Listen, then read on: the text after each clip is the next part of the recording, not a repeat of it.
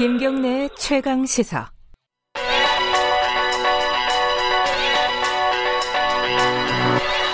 최강 시사 윤태곤의 눈. 네, 윤태곤의 눈 의제와 전략 그룹 더모아의 윤태곤 정치 분석 실장 오늘은 전화로 연결하겠습니다. 나와 계시죠? 안녕하세요. 네, 안녕하세요. 오늘은 김종인 비대위원장 얘기를 한다고요? 네, 김종인 비대위원장 해보죠. 예. 이야기. 지금 회담 때문에 대통령과 회담 때문에 어, 얘기가 그렇죠. 많아요. 예. 이게 한 그제부터 어제까지 일이 진행이 됐는데 예. 제가 조금 이제 그 요약을 해드리자면은 최재성 정무수석 최근에 정무수석이 됐죠. 네. 그제 이렇게 말했습니다. 8월에 당 대표들을 초청해서 국정 전반에 대해 허심탄회하게 논의를 하고자 했는데 네. 통합당이 이제 불가하다 네. 이렇게 밝혀왔다. 예. 그저께 말하기를 16일 날 불가하다 밝혔다 이렇게 네. 전한 거예요 기자들한테 예.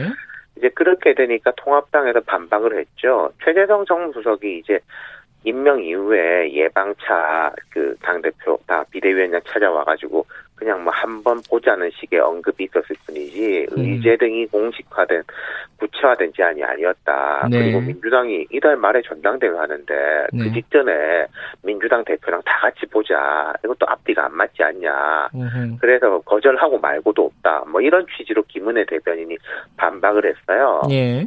여기에 또 김종인 위원장이 또 말을 나섰죠. 못했죠. 예. 의제가 정해지고 1대1 형식이면은 응할 수 있다. 음. 이렇게 다시 공을 넘겼고 청와대에서는 어저께 아, 그 정도라도 다행이다. 음흠. 협의를 진행할 수 있겠다. 네.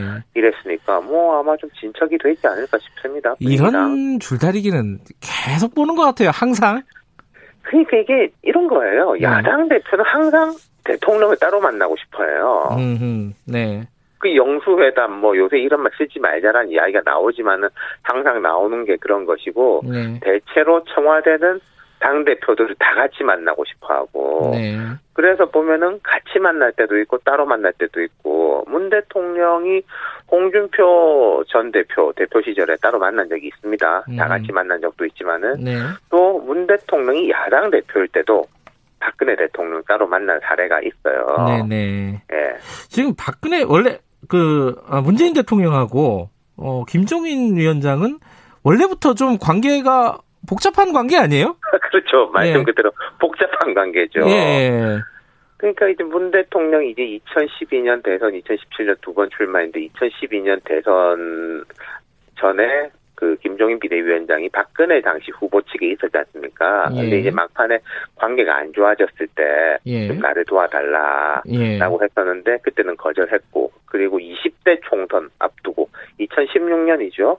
예. 문 대통령이 당시 민주당 대표였을 때 뭐 안철수 뭐 어, 의원 등등 탈당해가지고 되게 위기였지 않습니까? 네. 그때 김종인 비대위원장을 삼고 초려해서 그때도 비대위원장이었죠 민주당에.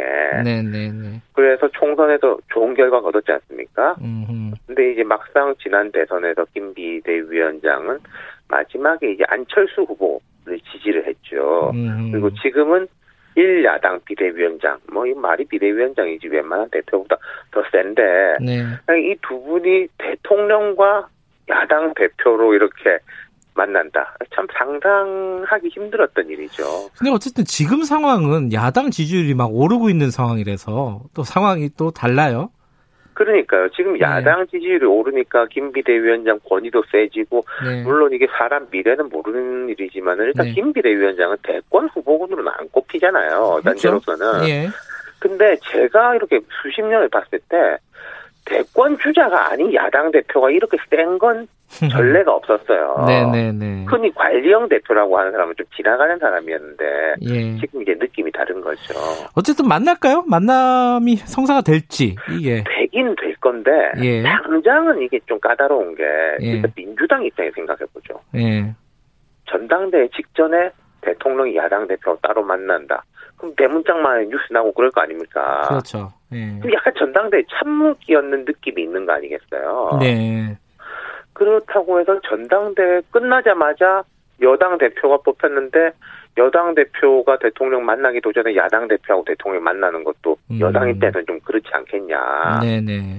그럼 아마도 여당하고 먼저 만나는 그런 게 좀 잡혀야 되지 않을까 싶어요. 아하, 네. 그렇군요.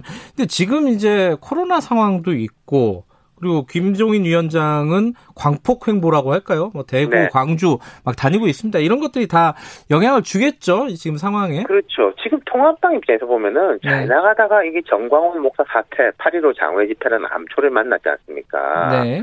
이게 물론 뭐 통합당이 과거에 비해서는 이제 거리를 많이 두고 있는데 그쪽하고 예. 어쨌든 겹쳐지는 점이 있고 또 여권은 이를 계기로 공세를 펼치는데 여기서 흥미로운 게 어제 김종인 비대위원장의 행보예요. 음, 대구에 갔죠. 예. 그리고 오늘 광주를 가고요. 예, 대구에 가가지고 음. 보수의 심장이라고 하지 않습니까, 대구가.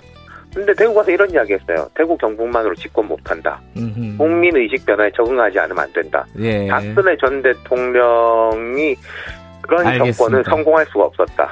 예. 예, 오늘 못다한 얘기는 다음에 좀 해봐야겠습니다. 여기까지 듣겠습니다. 고맙습니다. 감사합니다. 윤태권 실장이었습니다. 잠시 후 3부에서 뵙겠습니다.